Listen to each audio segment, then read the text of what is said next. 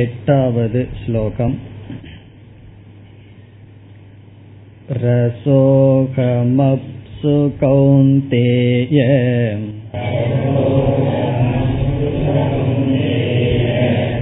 प्रभास्मि शशि सूर्ययोः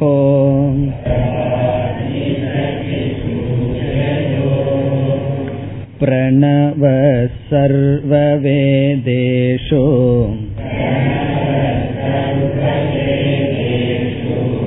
शब्दखे पौरुषं नृषो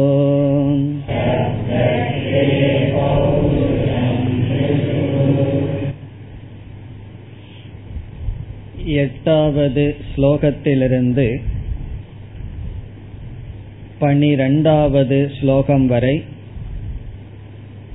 பகவான் தன்னுடைய விபூதிகளை கூற ஆரம்பிக்கின்றார்.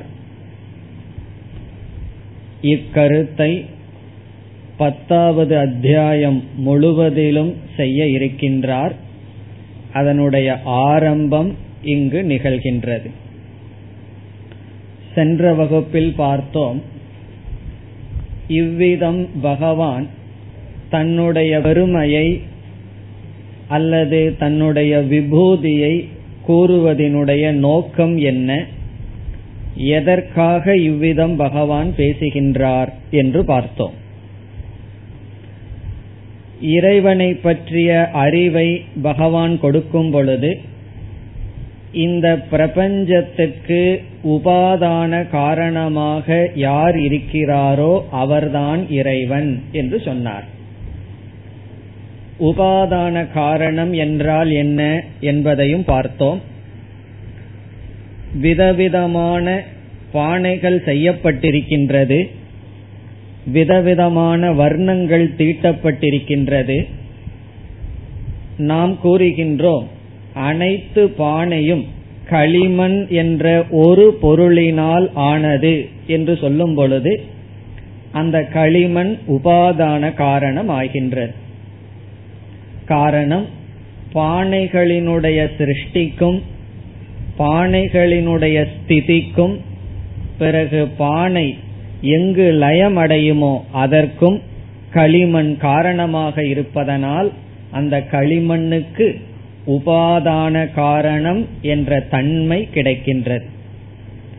இதை நாம் புரிந்து கொண்டால் நாம் அந்தந்த பானைகளோடு விவகாரம் செய்யும் பொழுது அந்த பானைகளையெல்லாம் தொடும் பொழுது நாம் யாரை தொடுகின்றோம் யாருடன் விவகரிக்கின்றோம் என்றால் உபாதான காரணமான களிமண்ணுடன் தான் நாம் விவகாரம் செய்கின்றோம். அதுபோல இந்த பிரபஞ்சத்துக்கு ஈஸ்வரன் உபாதான காரணம் என்றால் இந்த பிரபஞ்சத்தை பார்க்கும் பொழுது பிரபஞ்சத்தோடு விவகாரம் செய்யும் பொழுது நாம் யாரோடு விவகாரம் செய்கின்றோம்? யாரை அணுகுகின்றோம்? யாரோடு பார்க்கின்றோம்? கேட்கின்றோம்? என்றால் ஈஸ்வரனுடன் தான். காரணம் ஈஸ்வரனுக்கு வேறுபட்டு உலகம் என்பது கிடையாது. இது உண்மை. அறிவு பூர்வமாகவும் நம்மால் ஏற்றுக்கொள்ளப்படுகின்றது. ஸ்ரத்தை என்ற ஒன்று இருந்தால். அறிவு வருவதற்கு முன் ஸ்ரத்தை இருந்தால் இந்த தர்க்கத்தினாலேயே இந்த சிறு யுக்தியினாலேயே இறைவன்தான் இந்த உலகம் முழுதும் நிறைந்திருக்க வேண்டும். சந்தேகம் இல்லை என்று அறிவில் நமக்கு சந்தேகமில்லாமல் புரிந்து கொள்கின்றோம். ஆனால் நம்முடைய அனுபவத்தில் அவ்விதம் இருப்பதில்லை. காரணம் இந்த உலகத்தை பற்றி ஏற்கனவே சில முடிவுகளை வைத்திருக்கின்றோம். சில பிரிவுகளை செய்துள்ளோம். விருப்பு வெறுப்புக்கு பயத்துக்கும் உரிய பொருளாக உலகத்தை நாம் பிரித்துள்ளோம். சில பொருள்களிடம் பயம் என்ற உணர்வும் சில பொருள்களிடம் விருப்பு அல்லது வெறுப்பு என்ற உணர்வுகளுடன் இருக்கின்றோம். எவைகள் பழக்கத்தினால் வந்ததோ அது வெறும் அறிவினால் போகாது பழக்கத்தினால் தான் போகும். பழக்கத்தால் சேகரிக்கப்பட்டதை நாம் நீக்க வேண்டுமென்றால் அதற்கு எதிரான பழக்கத்தினால் தான் நீக்க முடியும். வெறும் அறிவினால் உடனடியாக சென்று விடாது. இதை பகவான் உணர்கின்றார். ஆகவே நமக்கு ஒரு அபியாசம் கொடுக்க விரும்புகின்றார். நமக்கு ஒரு பயிற்சி கொடுக்க விரும்புகின்றார். என்ன பயிற்சி என்றால் இந்த உலகத்தை ஈஸ்வரனாக பார்த்து பழகும் பயிற்சி. ராகத்வேஷ பயத்துக்கு விஷயமாக உலகமில்லை இறைவன் சொரூபமாக இருக்கின்றது என்று பார்த்து பழக பகவான் நமக்கு சந்தர்ப்பம் இந்த ஸ்லோகங்களில் கொடுக்கின்றார். ஆகவே இந்த ஸ்லோகங்கள் எதற்காக என்றால் மனதிலுள்ள விருப்பு வெறுப்பை நீக்கி அறிவை மனதிற்குள் கொண்டு வருவதற்காக. இப்ப நம்முடைய அறிவும் நம்முடைய மனதும் அசங்கமாக இருக்கின்றது. அறிவு ஒரு இடத்திலும் நம்முடைய மனம் ஒரு இடத்திலும் இருக்கின்றது. இந்த இரண்டையும் இணைக்கின்றார் இந்த ஸ்லோகங்களில் பகவான். உபாதான காரணம் என்ற அறிவும் உபாதான காரணம் என்ற மனமும் நமக்கு தேவை. அதற்கு பகவான் கொடுக்கின்ற உபாயம் என்னவென்றால் உலகத்தில் எவைகளெல்லாம் பெருமைக்குரிய விஷயங்களாக இருக்கின்றதோ அவைகளையெல்லாம் முதலில் பகவான் எடுத்துக்கொண்டு நான் தான் என்று சொல்கின்றார். உண்மையில் பகவான் அப்படி சொல்ல வேண்டிய அவசியமில்லை காரணம் அது பெருமையோ சிறுமையோ அனைத்தும் பகவானுடைய சொரூபம்தான். இருப்பினும் பெருமைக்குரிய விஷயத்தை பகவான் முதலில் எடுத்துக் கொள்கின்றார். எடுத்துக்கொண்டு என்ன சொல்கின்றார்? அந்தந்த பொருள்களினுடைய பெருமை என்னை சார்ந்தது என்று பகவான் சொல்கின்றார். உதாரணமாக ஒருவர் நன்கு பாடுகின்றார் என்று வைத்துக் கொள்வோம். அந்த குரல் இனிமையான குரல் அவரிடம் இருக்கின்றது. அதை கேட்டு நாம் மகிழ்கின்றோம். என்ன நாம் நினைத்து விடுகின்றோம்? அந்த குரல் அவரை சார்ந்தது என்று அவரை நாம் புகழ்ந்து அவரிடம் அந்த பெருமையை கொடுத்து விடுகின்றோம். அந்த குரல் எந்த உடலிலிருந்து வந்ததோ அந்த உடலில் இருக்கின்ற அகங்காரத்துக்கு நாம் பெருமையை கொடுத்து பாராட்டு விழா இதெல்லாம் செய்து விடுகிறோம். அதனால் அவர் என்ன நினைத்து விடுகின்றார்? நம்ம செய்துட்டா தப்பில்லை. அவர் என்ன நினைத்து விடுகிறார்? இந்த பெருமையும் என்னுடையதுதான் என்று அவரும் நினைத்து விடுகிறார். ஏன்னா எல்லாரும் அந்த பெருமை அவருக்கு கொடுக்க அவர் இதுவும் என்னுடையது என்று நினைக்கின்றார். அதனால என்ன வந்துருதுன்னா அவருக்கும் கர்வம் வந்து விடுகின்றது மற்றவர்களுக்கும் கஷ்டம் வந்து விடுகின்றது. இப்படி உலகத்தில் வெளிப்படுகின்ற ஒவ்வொரு சக்தியும் ஒவ்வொரு பெருமையும் அந்தந்த அகங்காரங்கள் என்னை சார்ந்தது என்னை சார்ந்தது என்று சொல்கின்றது. இங்கு பகவான் சொல்றார் அவைகளெல்லாம் என்னுடைய பெருமை. ஒருவன் ஒரு தவம் செய்தால் அந்த தவமாக நான் இருக்கின்றேன். ஒருவனிடம் ஒரு அறிவு இருந்தால் அந்த அறிவாக நான் இருக்கின்றேன் என்றெல்லாம் பகவான் சொல்கின்றார். இதை நாம் கேட்டு இதை சிந்திப்பதன் மூலம் நமக்கு என்ன பலன் என்றால் இந்த உலகத்தில் யாரிடமும் எந்த பெருமையும் இல்லை அனைத்தும் ஈஸ்வரனுடைய பெருமை. என்றால் நம்மிடமும் எந்த பெருமையும் இல்லை. அனைத்தும் இறைவனுடைய பெருமை என்ற புத்தி நமக்கு வரும். ராகத்வேஷ பயம் இவைகளெல்லாம் மனதில் நீங்கும். அவைகள் நீங்கினால் அறிவு தெளிவாகும். உபனிஷத் அல்லது பகவத்கீதையில் சொல்லப்பட்ட மைய கருத்து நம்முடைய மனதிற்கு புரியும். கடைசியா என்னன்னா உபனிஷத் அல்லது உபனிஷத்தினுடைய சாரத்தை பகவான் இங்கு சொல்லுவார். அது நம்முடைய மனதில் புரிய வேண்டும். அந்த புரிந்து கொள்கின்ற சக்தியை மனம் அடைய வேண்டும் என்றால் ராகத்வேஷம் நீங்க வேண்டும். அதற்காக இங்கு பகவான் உபாயங்களை கூறி வருகின்றார். எப்படி? அனைத்தும் நானாக இருக்கின்றேன். ஒரு பொருளினுடைய காரணம் நான் என்று விதவிதமான வெளிப்பாட்டுகளில் தன்னையே தான் இருப்பதாக தன்னையே தான் பகவான் வெளிப்படுத்திக் கொண்டதாக பேசி வருகின்றார்.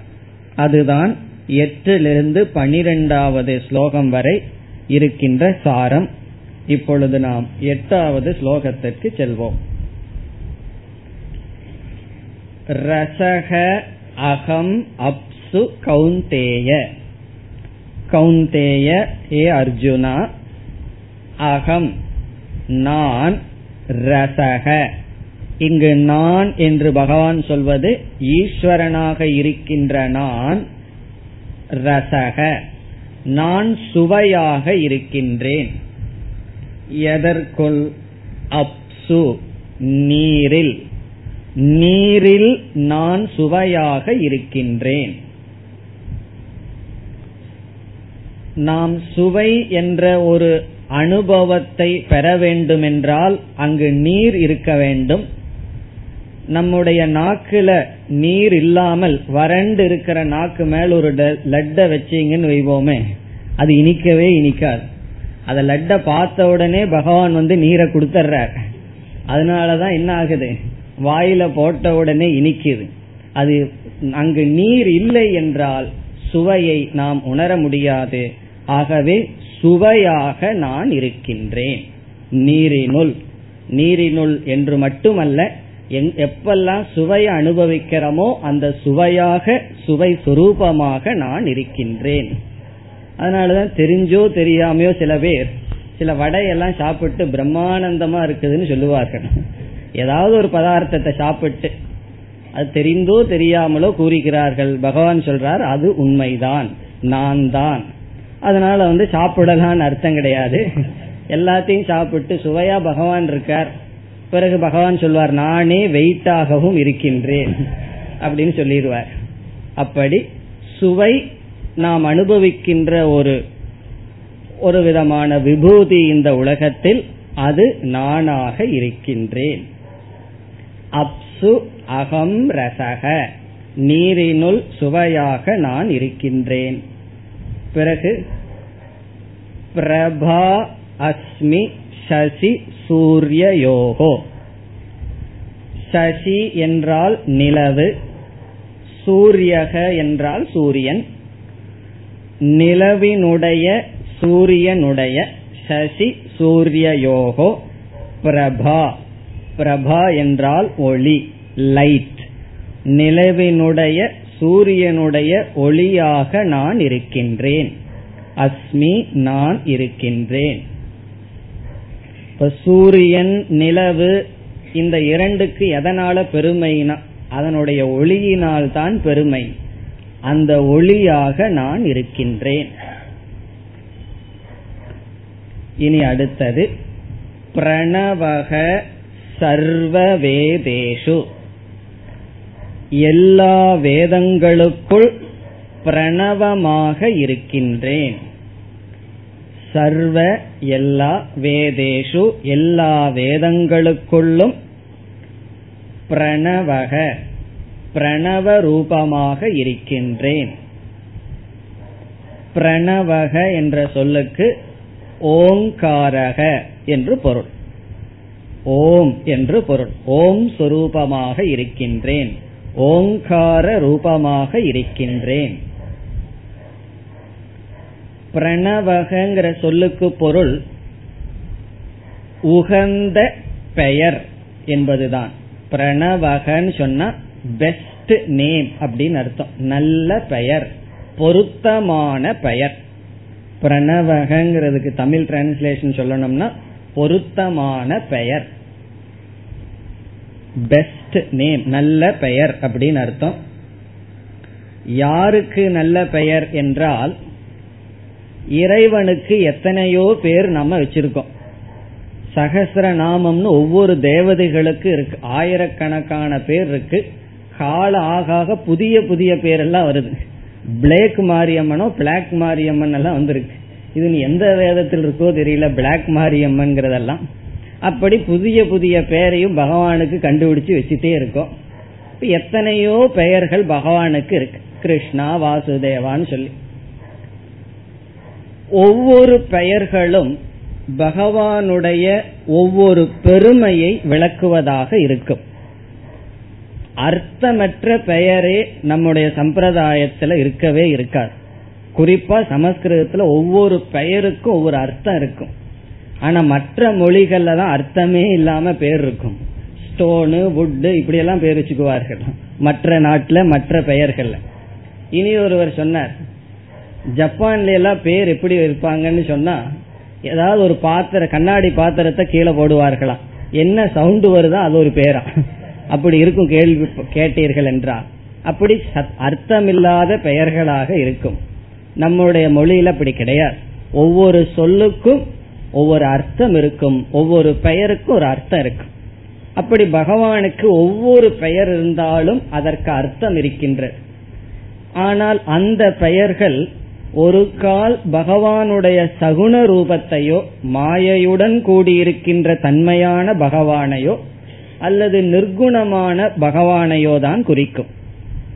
சத்தியம் ஞானம் அனந்தம் என்பதும் பரபிரம்மத்துக்கான ஒரு பெயர்தான் லட்சணம் பிறகு கிருஷ்ணா வாசுதேவா என்றெல்லாம் சொல்கின்றோம்.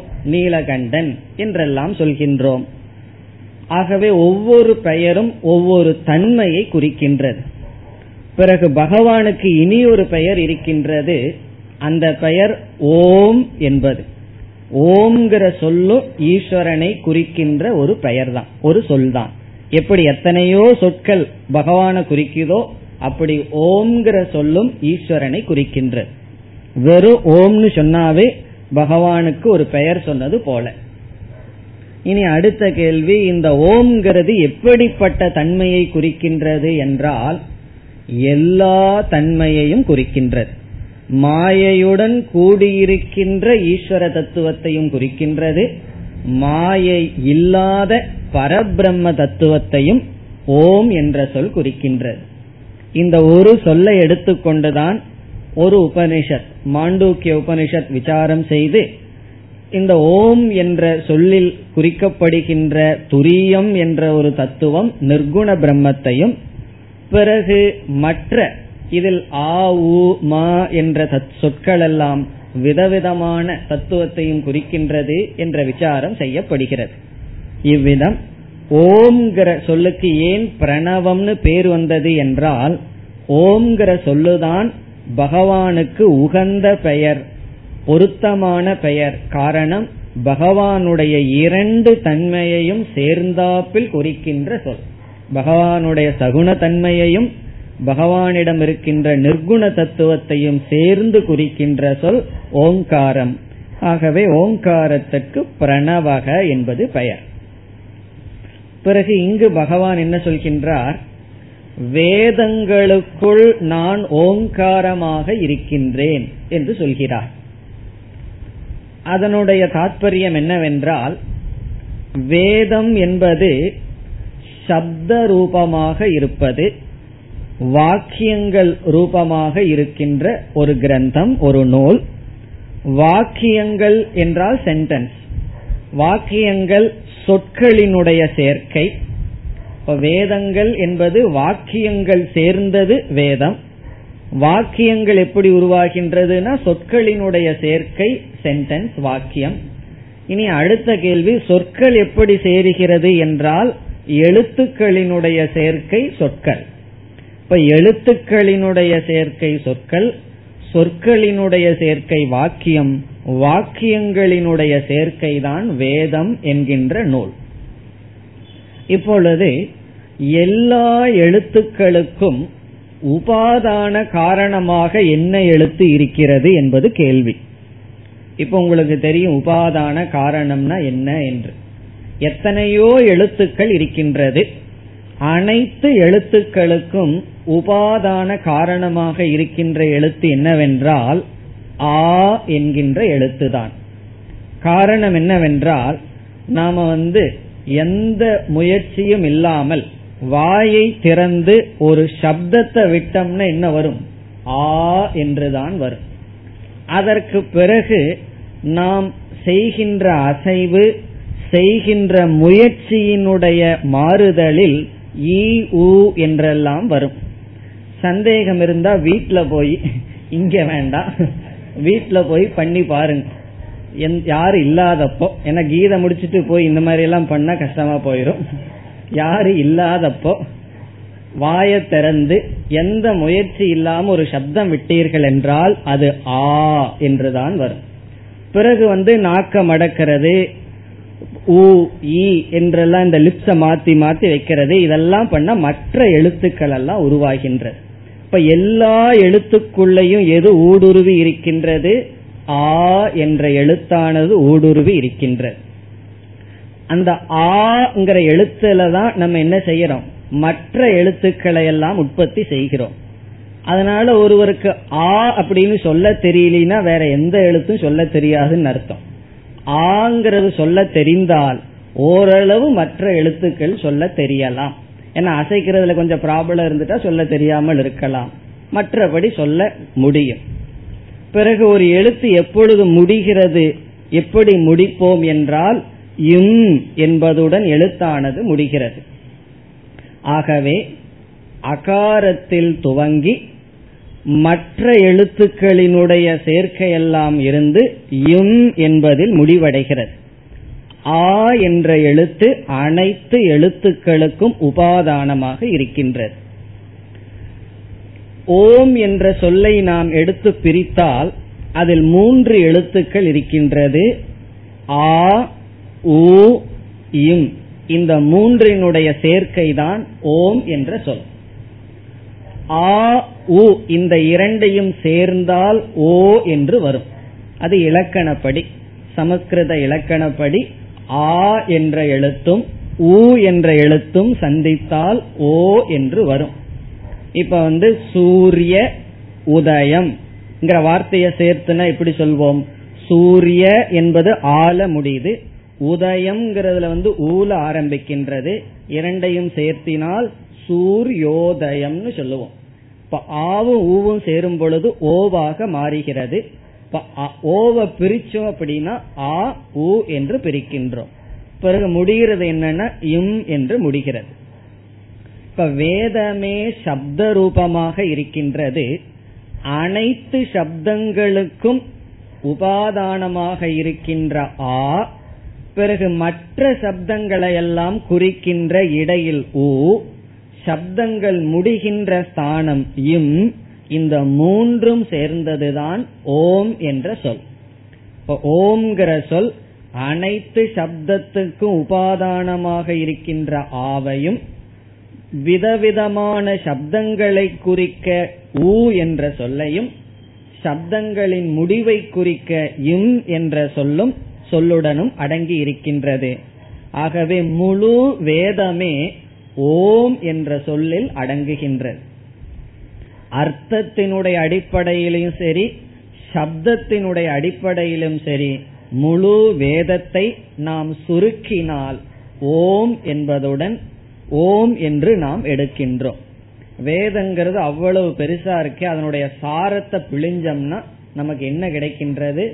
ஓம்ங்கிற சொல் கிடைக்கின்றது. இப்ப வேதத்தினுடைய சாரம் ஓம். அதனால பகவான் என்ன சொல்றார்? சர்வ வேதேஷு பிரணவக. எல்லா வேதங்களுக்குள்ளும் சாரமான ஓங்காரமாக நான் இருக்கின்றேன். இனி அடுத்தது. சப்தக கே. சே என்றால் ஆகாசம் ஸ்பேஸ் ஆகாசத்திற்குள் சப்தமாக நான் இருக்கின்றேன். ஆகாசத்திற்குள் கே என்றால் ஆகாஷே சப்தக அகமஸ்மி. ஆகாசத்திற்குள் நான் சப்தமாக இருக்கின்றேன். இதனுடைய பொருள் என்னவென்றால் மாயையிலிருந்து முதலில் தோன்றியதாக கூறப்படுவது ஆகாசம். அந்த ஆகாசம் எப்படி தோன்றியதுன்னா சப்தம்ங்கிற குணம் வந்தவுடன் ஆகாசம் தோன்றியது. இப்ப ஆகாசத்தினுடைய தோற்றத்துக்கு காரணமான சப்தம் நான் என்று சொல்கின்றார் பகவான். அதனுடைய அர்த்தம் என்ன? ஆகாசமே நானாக இருக்கின்றேன். அதத்தான் சிதம்பர ரகசியம்னு நம்ம சொல்கின்றோம். சிதம்பரத்துல யாருக்கு மாலை போட்டிருப்பார்கள்னா ஒரு ஆகாசத்துக்கு ஒரு பெரிய மாலை போட்டிருக்கு. ஆகாசத்துக்கு எப்படி மாலை போட முடியும்? ஒரு போட்டோவும் இல்லாம வெறும் ஒரு மாலையை கட்டி போட்டு அது ஆகாசத்துக்கு போடுற மாலை. இப்ப நான் ஆகாச ரூபமாக இருக்கின்றேன். காரணம் ஆகாசத்துக்கு மூல காரணமான சப்தமாக இருக்கின்றேன். இனி அடுத்தது பௌருஷம் நிருஷு. நிருஷு என்றால் ஆண்களுக்குள் பௌருஷம் ஆண்மையாக நான் இருக்கின்றேன். ஆண்களுக்குள் ஆண் என்ற தன்மையாக நான் இருக்கின்றேன். புருஷத்தன்மையாக நான் இருக்கின்றேன். இங்க வந்து பகவான் எதெல்லாம் மனசுல தோன்றியிருக்கோ அதெல்லாம் சொல்ற. இதுதான்கிற நியமம் கிடையாது. எல்லாமே நான்கிறதா இங்கு பகவான் சொல்ல வருகின்ற கருத்து இப்ப நிருஷு மனிதர்களுக்குள் குறிப்பாக இங்க ஆண்களுக்குள் இருக்கின்ற ஆண் தன்மையாக நான் இருக்கின்றேன் இனி அடுத்த ஸ்லோகம் पुण्यो गन्तपृथिव्यां च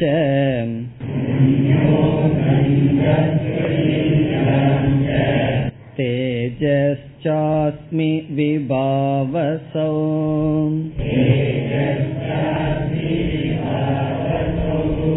जीवनं सर्वभूतेषु।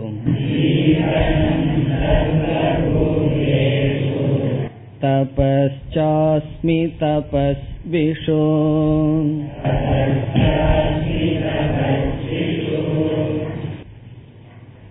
புண்ணியக கந்தக பிருத்திவியாம். பிருத்திவியாம் என்றால் பூமியில். பூமியில் இருக்கின்ற கந்தக வாசனையாக நான் இருக்கின்றேன். பிருத்திவியாம் பூமியில் உள்ள கந்தக என்றால் வாசனையாக நான் இருக்கின்றேன். நாம விதவிதமான வாசனைகளை நுகர்கின்றோம். அதற்கு நாம் என்ன நினைக்கிறோம்? காற்றுதான் காரணம்னு நினைக்கின்றோம். உண்மை அதுவல்ல. பூமியில் இருக்கின்ற வாசனையை காற்றானது ஏந்தி வருகின்றது. வாசனைங்கிறது பூமியில் தான் இருக்கின்றது. ஆகவே பூமியில் வாசனையாக நான் இருக்கின்றேன். எப்படிப்பட்ட வாசனை? புண்ணியக கந்தக. நல்ல வாசனையாக நான் இருக்கின்றேன். மேன்மையான உயர்ந்த வாசனையாக நான் இருக்கின்றேன். மனிதன் போகாத வரைக்கும் பூமி எப்படி இருக்கும்னா புண்ணியமான வாசனையாக இருக்கும். ஏதாவது ஃபேக்டரி ஏதாவது கட்ட ஆரம்பிச்சிட்டான்னு சொன்னா பிறகு என்ன ஆகும்னா வாசனையெல்லாம் புண்ணியம் வாசனை போய் பாப கந்தகமா மாறிடும் ஆகவே பகவான் சொல்ற புண்ணியமான கந்தம்னா இயற்கையில் உள்ள நறுமணமாக நான் இருக்கின்றேன்.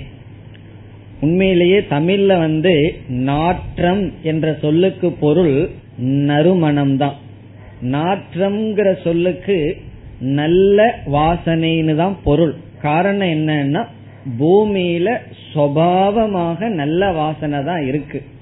நம்ம தான் என்ன பண்ணி வச்சுட்டோம்? வாசனைகளை எல்லாம் மாற்றி வச்சிருக்கோம். அதுக்கப்புறம் நல்ல வாசனையா சென்ட பூச ஆரம்பிச்சிட்டோம். பேசாம ஒழுங்கா இருந்திருந்தா நல்ல வாசனை ஒழுங்கா இருந்திருக்கும். அதனால பகவான் வந்து நறுமணமாக இருக்கின்றேன். இந்த புண்ணியகங்கிறதுக்கு இன்னொரு பொருளும் உண்டு. சுவாவமான வாசனையாக இருக்கின்றேன் என்பதும் பொருள். இப்ப புண்ணியகங்கிறதுக்கு நறுமணம் நல்ல வாசனைன்னு ஒரு பொருள். இனி ஒரு பொருள் இயற்கை என்று ஒரு பொருள். இயற்கையாக உள்ள வாசனையாக நான் இருக்கின்றேன். இதுவும் சாஸ்திரத்துல எப்படி சிருஷ்டி வந்ததுன்னு கிரமங்கள் பேசப்பட்டிருக்கிறது. அது நமக்கு தெரிஞ்சா இந்த கருத்தை நன்கு அனுபவிக்கலாம். பூமி என்பது எப்படி தோன்றியது என்றால் இதற்கு முன் இருக்கின்ற பூதத்தில் கந்தம் என்ற ஒரு குணத்தை சேர்த்தியவுடன் பூமி தோன்றியதாம் இப்ப இதற்கு முன்னாடி நீர் இருந்தது. நீரிடம் கந்தக என்ற ஒரு குணத்தை சேர்த்தியவுடன் வாசனைய சேர்த்தியவுடன் பூமி வந்தது. எப்படி? ஆகாசத்தில் சப்தம்ங்கிற குணம் சேர்ந்தவுடனே ஆகாசம் வந்ததோ அப்படி பூமி என்பது வாசனையின் மையமான அல்லது முக்கிய குணமாக கொண்டதாக இருக்கின்றது. தான் நமக்கு பகவானோடு சம்பந்தம் வைக்க உதவியாக இருக்கும். ஞானம் வந்ததற்கு பிறகு நலம் கேடு அனைத்திலும் நாம் இறைவனை பார்க்க முடியும். ஆரம்பத்தில் அப்படி பார்க்க முடியாது. அதனாலதான் கோயில் எல்லாம் சென்றோம்னு சொன்னா சாம்பிராணி அல்லது ஊதுபத்தி இதெல்லாம் வச்சு நறுமணத்துடன் வைத்திருக்கிறார்கள். அதற்கு என்ன காரணம்னு சொன்னா நறுமணமானது நமக்கு நல்ல சிந்தனை நல்ல அமைதியை மனதிற்கு கொடுக்கும். அதனால வீட்லயும் நறுமணம் வச்சுக்கிறதுல தவறில்லை. ஆனா தலைவலி வர்ற மாதிரி நறுமணத்தை பூசிக்க கூடாது. அந்த நறுமணத்தையும் கொஞ்சம் மைல்டா இருக்கணும். இது ஏன் சொல்றேன்னா சில பேர் என்னோட ரூம்குள்ள வந்துட்டு போனார்கள்னா பத்து நிமிஷம் சென்ட் வாசம் அடிச்சிட்டு இருக்கும். சில பேர் அவ்வளவு சென்ட். கோபுரா சென்ட்னு ஒரு சென்டா பாம்பு சென்டா அது வந்துட்டு போச்சுதுன்னு சொன்னா அவ்வளவு தூரம் அந்த பாம்பு கொஞ்ச நேரம் எங்கிட்ட இருக்கு. ஒரு நாள் கேட்டுட்டேன். என்ன சென்ட் தான் நீங்க யூஸ் பண்றீங்கன்னு. அது அவர் சொன்னார் இது பேர் கோப்ரா சென்ட்னு அது பாம்பு தான் விஷத்தை போல இருக்கு. அப்படி எதுவுமே அளவுக்கு மேல போனா புத்திய கெடுத்தும் அளவான நறுமணமா இருந்தா மனதுக்கு ஒரு இதத்தை கொடுக்கும். அதனால பகவான் சொல்றார் அந்த நறுமணமாக நான் இருக்கின்றேன். இனி அடுத்தது தேஜக ச அஸ்மி விபாவசௌ. விபாவசௌ என்பது அக்னி நெருப்பில் தேஜக என்றால் உஷ்ணம். நெருப்பில் இருக்கின்ற உஷ்ணமாக நான் இருக்கின்றேன். விபாவசௌ என்றால் நெருப்பில் தேஜக அஸ்மி நெருப்பில் நான் உஷ்ணமாக இருக்கின்றேன். நெருப்பில் இருக்கின்ற சுடும் தன்மையாக நான் இருக்கின்றேன். அதனால என்ன எப்பாவது கை சூடு வச்சதுன்னு என்ன புரிஞ்சுக்கணும்? கையை தீச்சுடணும்னு ஒரு பாட்டு இருக்கேன் அப்படி நின்னை தீண்டும் இன்பம் தோன்றுதையான்னு பாடி வச்சார் அல்லவா? அப்படி நெருப்பு சுட்டுதுன்னு சொன்னா யாரையும் குறை சொல்லக்கூடாது. பகவான தொட்டிருக்கேன். அப்படின்னு அர்த்தம். ஏன்னா பகவான் என்ன சொல்றார்? நெருப்பில் இருக்கின்ற சூடாக நான் இருக்கின்றேன். இனி ஜீவனம் சர்வபூதேஷு. எல்லா ஜீவர்களிடத்திலும் சர்வபூதேஷு எல்லா உயிரினங்களுக்கும் நான் ஜீவனமாக இருக்கின்றேன். சர்வபூதேஷு எல்லா உயிரினங்களுக்கு நான் ஜீவனமாக இருக்கின்றேன். ஜீவனம்ங்கிறதுக்கு ரெண்டு பொருள். ஒரு பொருள் அன்னம் உணவு. எல்லா உயிரினங்களுக்குள் நான் உணவாக இருக்கின்றேன். சாதாரண வாழ்க்கையில சொல்லுவோம் இப்போ ஒருவர் வந்து ஒருவர்கிட்ட வேலை செஞ்சிட்டு இருந்தா எனக்கு அவரு தான் ஜீவனம் போடுறார் அப்படின்னு சொல்லுவார்கள். என்னுடைய ஜீவனம் அவரு தான் கொடுக்கிறார் அப்படின்னா எனக்கு அவர் பொருள் கொடுக்கிறார். அதுல இருந்து நான் உணவை எடுத்துக்கொண்டு வாழ்கின்றேன். இப்ப ஜீவனம்னா உணவுன்னு ஒரு பொருள். இரண்டாவது பொருள் ஆயுகு ஆயுள். காலம் ஆயுள் காலம். எல்லா ஜீவர்களுடைய ஆயுளாக நான் இருக்கின்றேன். அதனால வந்து நம்ம பெருமை அடிச்சு கூடாது. நான் இவ்வளவு நாள உயிரோடு இருந்துட்டு இருக்கேன் நல்லா. எல்லாம் பகவானுடையது தான் பகவான் ஆயுளாக இருக்கின்றார். பிறகு உணவாகவும் இருக்கின்றார். எல்லா ஜீவராசிகளுக்கும் உயிர் வாழுகின்ற காரணமான உணவாகவும் ஆயுளாகவும் இருக்கின்றார். இனி அடுத்தது. தபஸ்சாஸ்மி தபஸ்விஷு. தபஸ்விஷு என்றால் தபம் செய்பவர்களுடைய தபக அஸ்மி தபமாக நான் இருக்கின்றேன். யாரெல்லாம் தவம் செய்கிறார்களோ அந்த தவம் செய்பவர்களுடைய தவமாக நான் இருக்கின்றேன். அதனால நான் தபஸ் பண்றேன்னு கர்வம் எல்லாம் படக்கூடாது. ஏதோ ஒரு நாள் சாப்பிடாம இருந்துட்டா அல்லது ஒரு நாள் தூக்கம் முழிச்சிட்டோம்னு வச்சுக்குவோமே சிவராத்திரிக்கு. நான் ஒரு பெரிய தபஸ் பண்ணிட்டேன்னு எல்லாத்துக்கிட்டையும் போய் சொல்லி அவங்க தூக்கத்தை கெடுக்க கூடாது காரணம் என்ன? அது பகவான். பகவான் கொடுக்கிற சக்தியில தான் நம்மால முடியும். இல்ல அப்படின்னு சொன்னா முழிச்சிட்டே தூங்க ஆரம்பிச்சிரும் நமக்கு முடியாது. எந்த ஒரு தபஸ் ஒருவர் செய்தாலும் அந்த தபஸ் செய்யும் அவர் செய்தறதுனால அவர் பெருமை அடைகிறார் மேன்மை அடைகிறார். அந்த தவமாக பகவான் இருக்கின்றார். ஒரு பெரிய தபஸ்வி இருக்கின்றான்.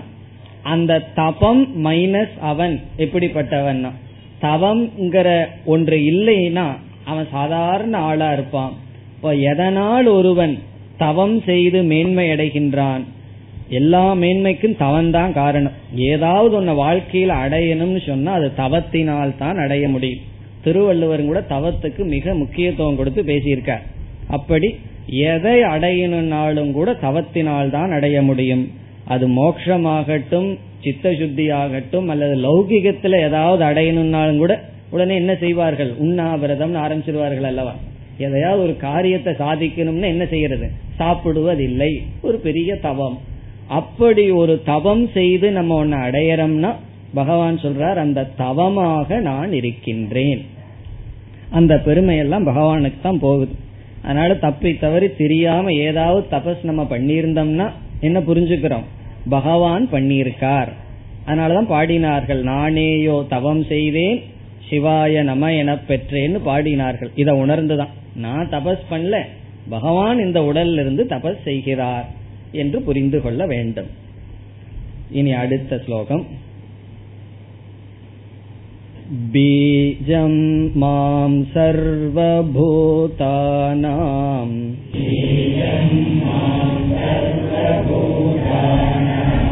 विद्धि पार्थ सनातनम्।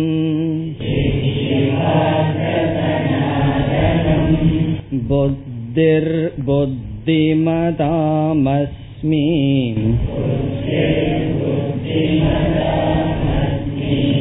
तेजस्तेजस्विनामहम्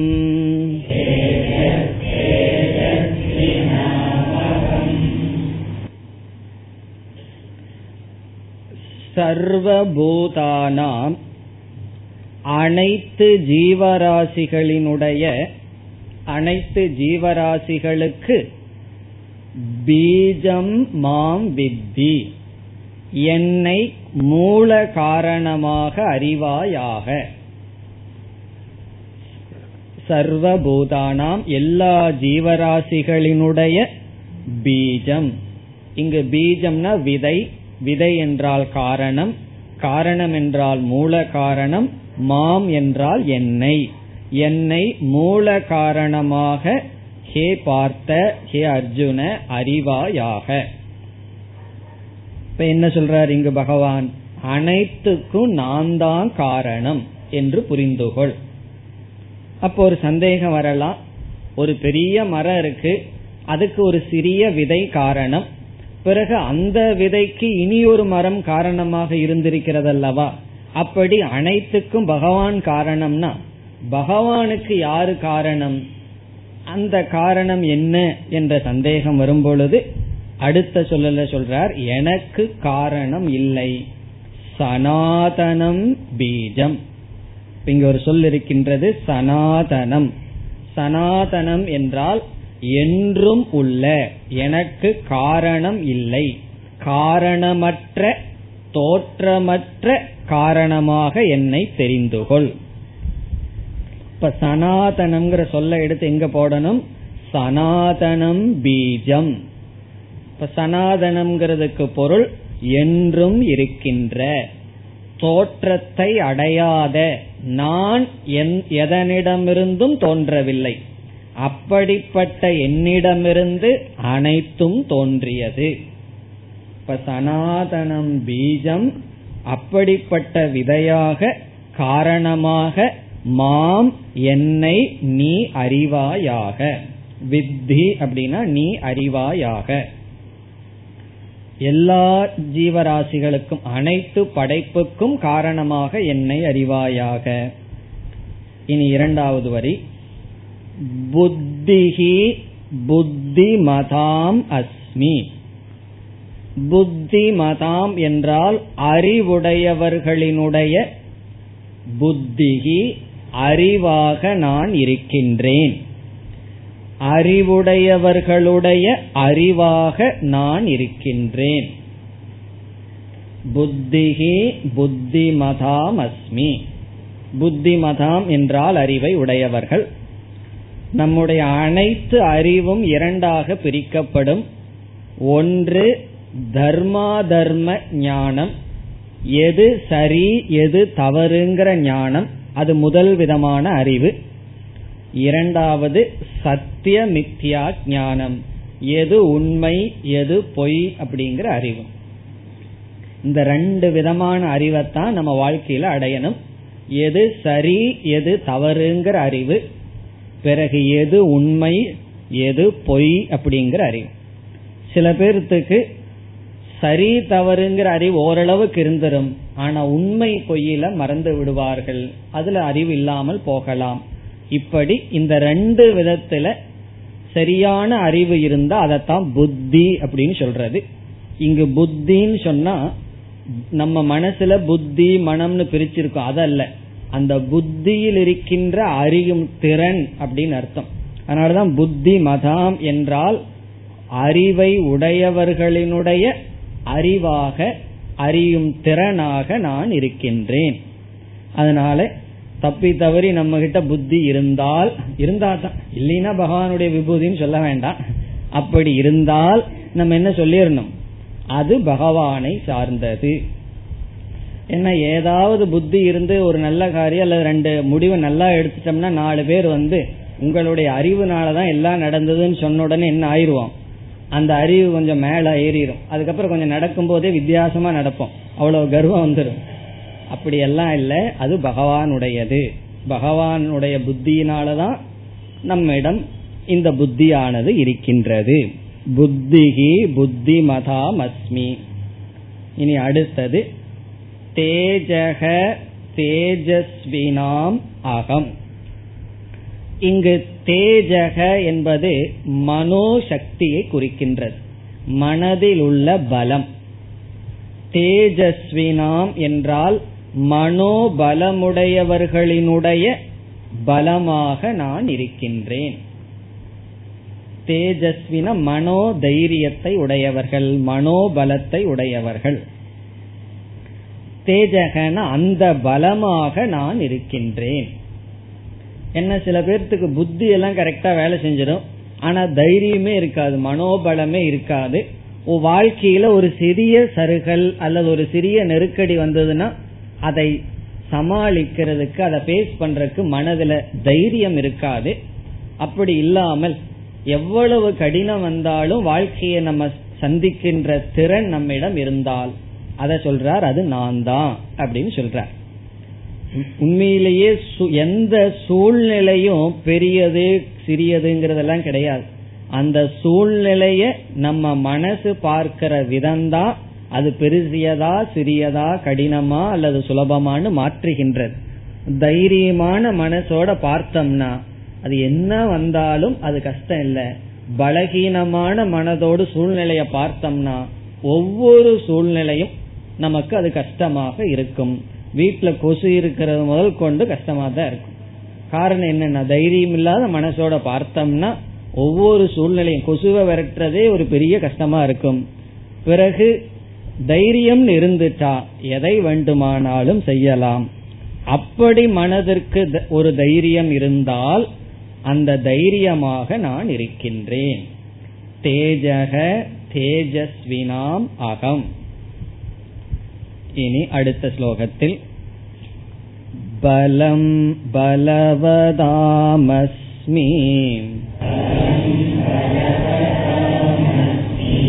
कामरागविवर्जितम्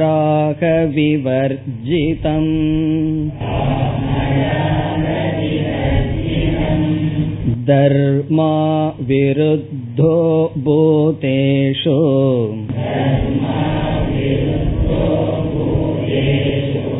कामोऽस्मि भरतर्षभ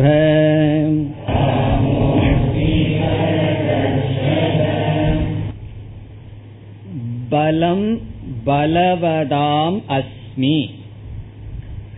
இங்கு பலம் என்று பகவான் குறிப்பிடுவது உடல் பலம் ஸ்தூல சரீரத்தில் இருக்கின்ற சக்தி பலம். பலவதாம் உடல் சக்தி உடையவர்களினுடைய பலம் சக்தியாக நான் இருக்கின்றேன். பலவதாம்னா உடல் வலிமை உடையவர்களினுடைய பலம் வலிமையாக நான் இருக்கின்றேன். இந்த உண்மையை அர்ஜுன ரொம்ப வருஷத்துக்கு அப்புறம் தான் கண்டுபிடிக்க போறான். காரணம் என்னன்னா அர்ஜுனனுக்கு வயதானதுக்கு பிறகு இந்த காண்டீவம் ஒன்ன கையில வச்சுட்டு அர்ஜுனனுக்கு அவ்வளவு ஒரு இது யாராவது ஏதாவது பேசினா உடனே காண்டீவம் ஞாபகத்துக்கு வந்துடும் ஏன்னா இவ்வளவு பெரிய வில்ல நான் வச்சிருக்கேன் அப்படின்னு ஒரு கர்வம். கடைசி காலத்துல என்ன ஆகுதுன்னு அந்த கதையில படிச்சோம்னா அந்த காண்டீவத்தை தூக்குறதுக்கு சக்தி இல்லாம இருக்கான். சில திருடர்கள் எல்லாம் வந்து அவனிடம் ஏதோ பொருளை பொய்க்கிறார்கள். அதை அவன் உயர்த்துவதற்கும் கூட உடல் சக்தியை இழந்து விடுகின்றான். அப்ப அதுவரைக்கும் அந்த சக்தி எதனால இருந்ததுன்னா பகவான் சொல்றார் பலம் பலவதாமஸ்மி. உடல்ல ஒருவருக்கு வலு இருந்தால் அந்த சக்தியாக நான் இருக்கின்றேன்.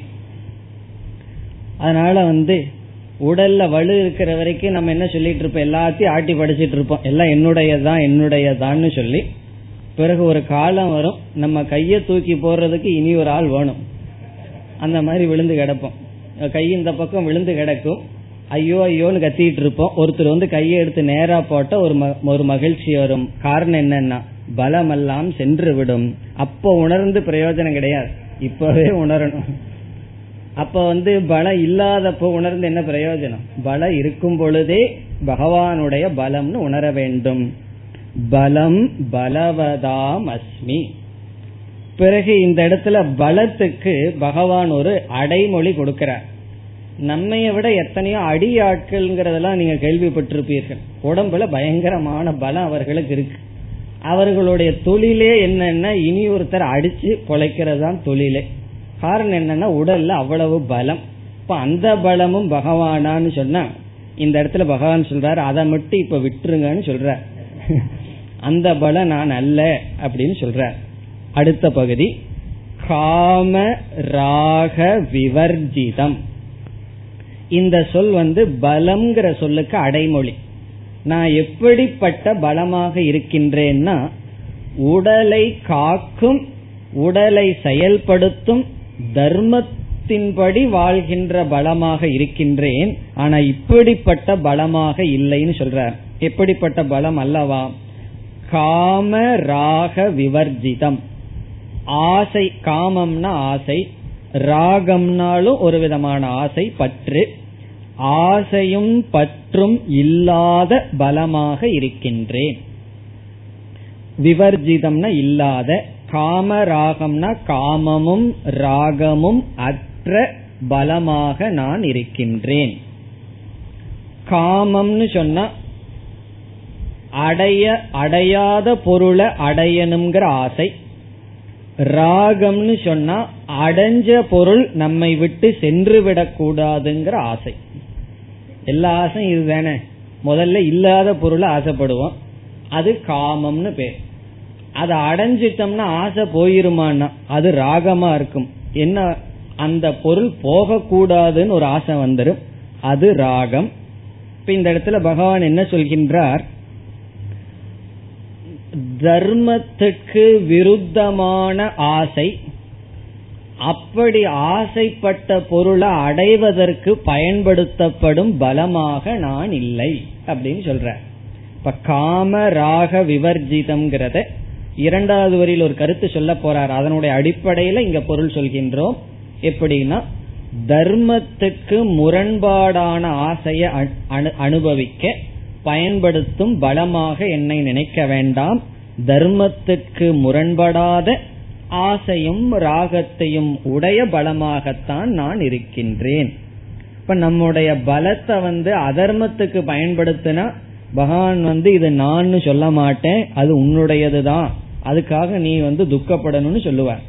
தர்மத்துக்கு சரீர ஸ்திதிக்கும் பலம் பயன்பட்டால் அது பகவானுடையதாக உணர வேண்டும்.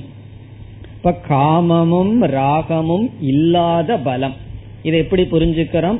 கா அதர்ம வசப்பட்டு காமத்தையும் அல்லது ராகத்தையும் பூர்த்தி செய்ய நாம் பயன்படுத்துகின்ற பலத்தை தவிர நம் தர்மத்துக்காக பயன்படுத்தும் பலமாக பகவான் இருக்கின்றார்.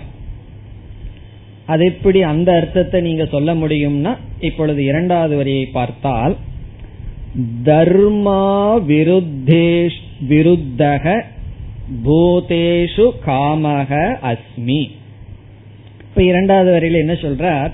நானே காமமாக இருக்கின்றேன் ஆசையாக இருக்கின்றேன். காமக அஸ்மி. யாரிடத்தில்? பூதேஷு. உயிர்களிடத்தில் இருக்கின்ற ஆசையாக நான் இருக்கின்றேன். பூதேஷு காமக அஸ்மி.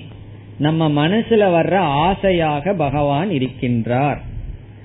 அப்ப என்ன சொல்லுவோம்? அப்படின்னா பகவான் எனக்குள்ள நிறைஞ்சிருக்காருன்னு சொல்லுவோம். காரணம் என்ன? ஆசையெல்லாம் நிறைஞ்சிருக்கு மனசுக்குள்ள. இப்ப பகவான் பூரா நிறைஞ்சிருக்காரே அப்படின்னு சொல்ல தோணும். ஆனா ஒரு நிபந்தனை போட்டார் பகவான். எப்படிப்பட்ட ஆசையா நான் இருக்கேன்? தர்ம அவிருத்தக. தர்மத்துக்கு விரோதம் இல்லாத ஆசையாக நான் இருக்கின்றேன். விருத்தகன்னு சொன்ன முரண்படுவது. அவிருத்தகன்னு சொன்னா விரோதம் இல்லாமல் முரண்படாமல் எதிராக இல்லாமல். இப்ப தர்மத்துக்கு எதிராக இல்லாத ஆசையாக நான் இருக்கின்றேன். இப்ப நாம என்ன ஆசை மனசுல வந்தாலும் அது தர்மத்துக்கு முரண்படாமல் இருந்தால் பகவான் என்ன சொல்றார்? அந்த ஆசை நான் தான் அப்படின்னு சொல்றார். தர்ம அவிருத்தக காமக. அதனால மனசுல ஆசையே வரக்கூடாது. ஆசை துயரத்துக்கு காரணம். ஆசைப்பட் ஆசைப்பட்டு இருக்கிற வரைக்கும் துயரம் எல்லாம் நினைக்க வேண்டிய அவசியம் இல்லை. ஆசைங்கிறது ஒரு விதமான சக்தி. மூணு சக்தி சொல்லுவோம் அல்லவா? கிரியா சக்தி இச்சா சக்தி ஞான சக்தின்னு சொல்லி. ஞான சக்தினா அறிகின்ற திறன். கிரியா சக்தினா செயல்படுகின்ற திறன்.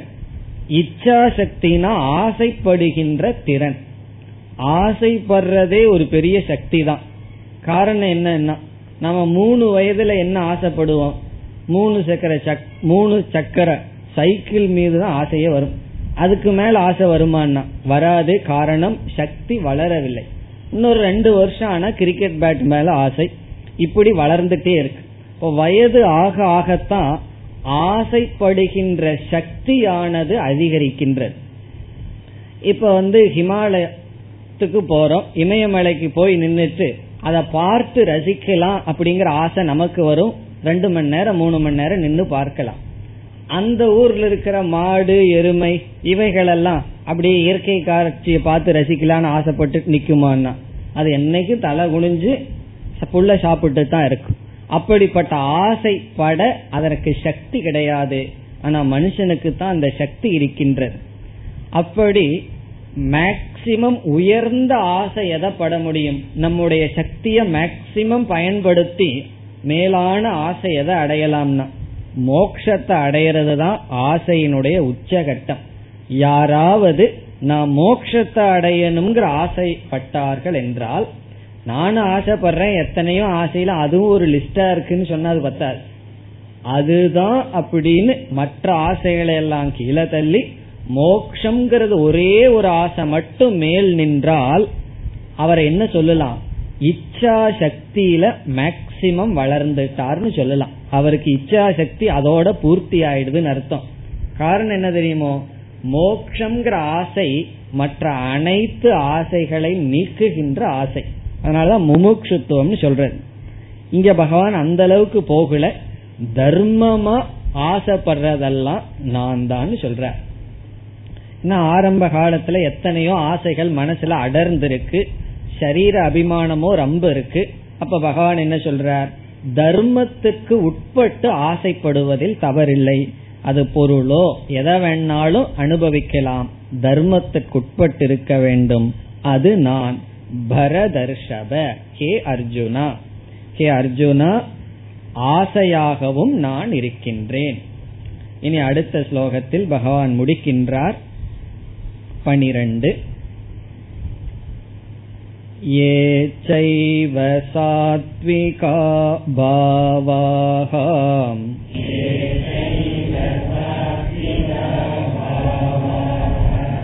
राजसास्तामसाश्च ये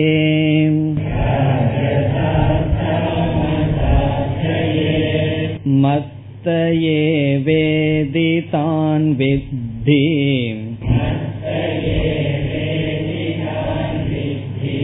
न त्वहं तेषु ते मयि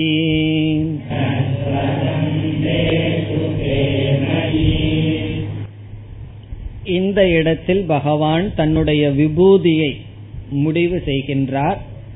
பிறகு பகவான் விடப்போவதில்லை ஒரு முழு அத்தியாயம் இதற்காக பயன்படுத்த போகின்றார். மீண்டும் ஒன்பதாவது அத்தியாயத்திலையும் கொஞ்சம் சொல்லுவார். பதினொன்றிலும் சொல்லுவார். பத்தாவது அத்தியாயம் முழுவதும் நானே அனைத்துமாக இருக்கின்றேன் என்ற இந்த பெருமையை பகவான் கூறுவார். இங்கு எப்படி முடிக்கின்றார்? இந்த உலகத்தில் இருக்கின்ற சாத்விக ராஜச தாமசம் என்கின்ற மூன்று குணத்தில் உருவாகிய அனைத்தும் நானாகவே இருக்கின்றேன். காரணம் என்னவென்றால் மாயை முக்குண சொரூபம் மூன்று குணமான மாயையிலிருந்து தோன்றிய இந்த உலகம் மூன்று குணமாக இருக்கும். இவ்விதம் மூன்று குணத்திலிருந்து உருவான அனைத்தும் நானாக இருக்கின்றேன். பிறகு இதுல பெரிய ஒரு ரகசியத்தையும் சொல்றார். இவைகளெல்லாம் என்னை சார்ந்திருக்கின்றது. நான் இவைகளை சார்ந்தில்லை என்ற ஒரு தத்துவத்துடன் தன்னுடைய விபூதியை முடிக்கின்றார். அடுத்த வகுப்பில் தொடரலாம். ஓம் போர் நமத போர் நமிதம் போர் போர் நமுதச்சதே पूर्णस्य पूर्णमादाय पूर्णमेवावशिष्यते ॐ शान्ति शान्ति शान्तिः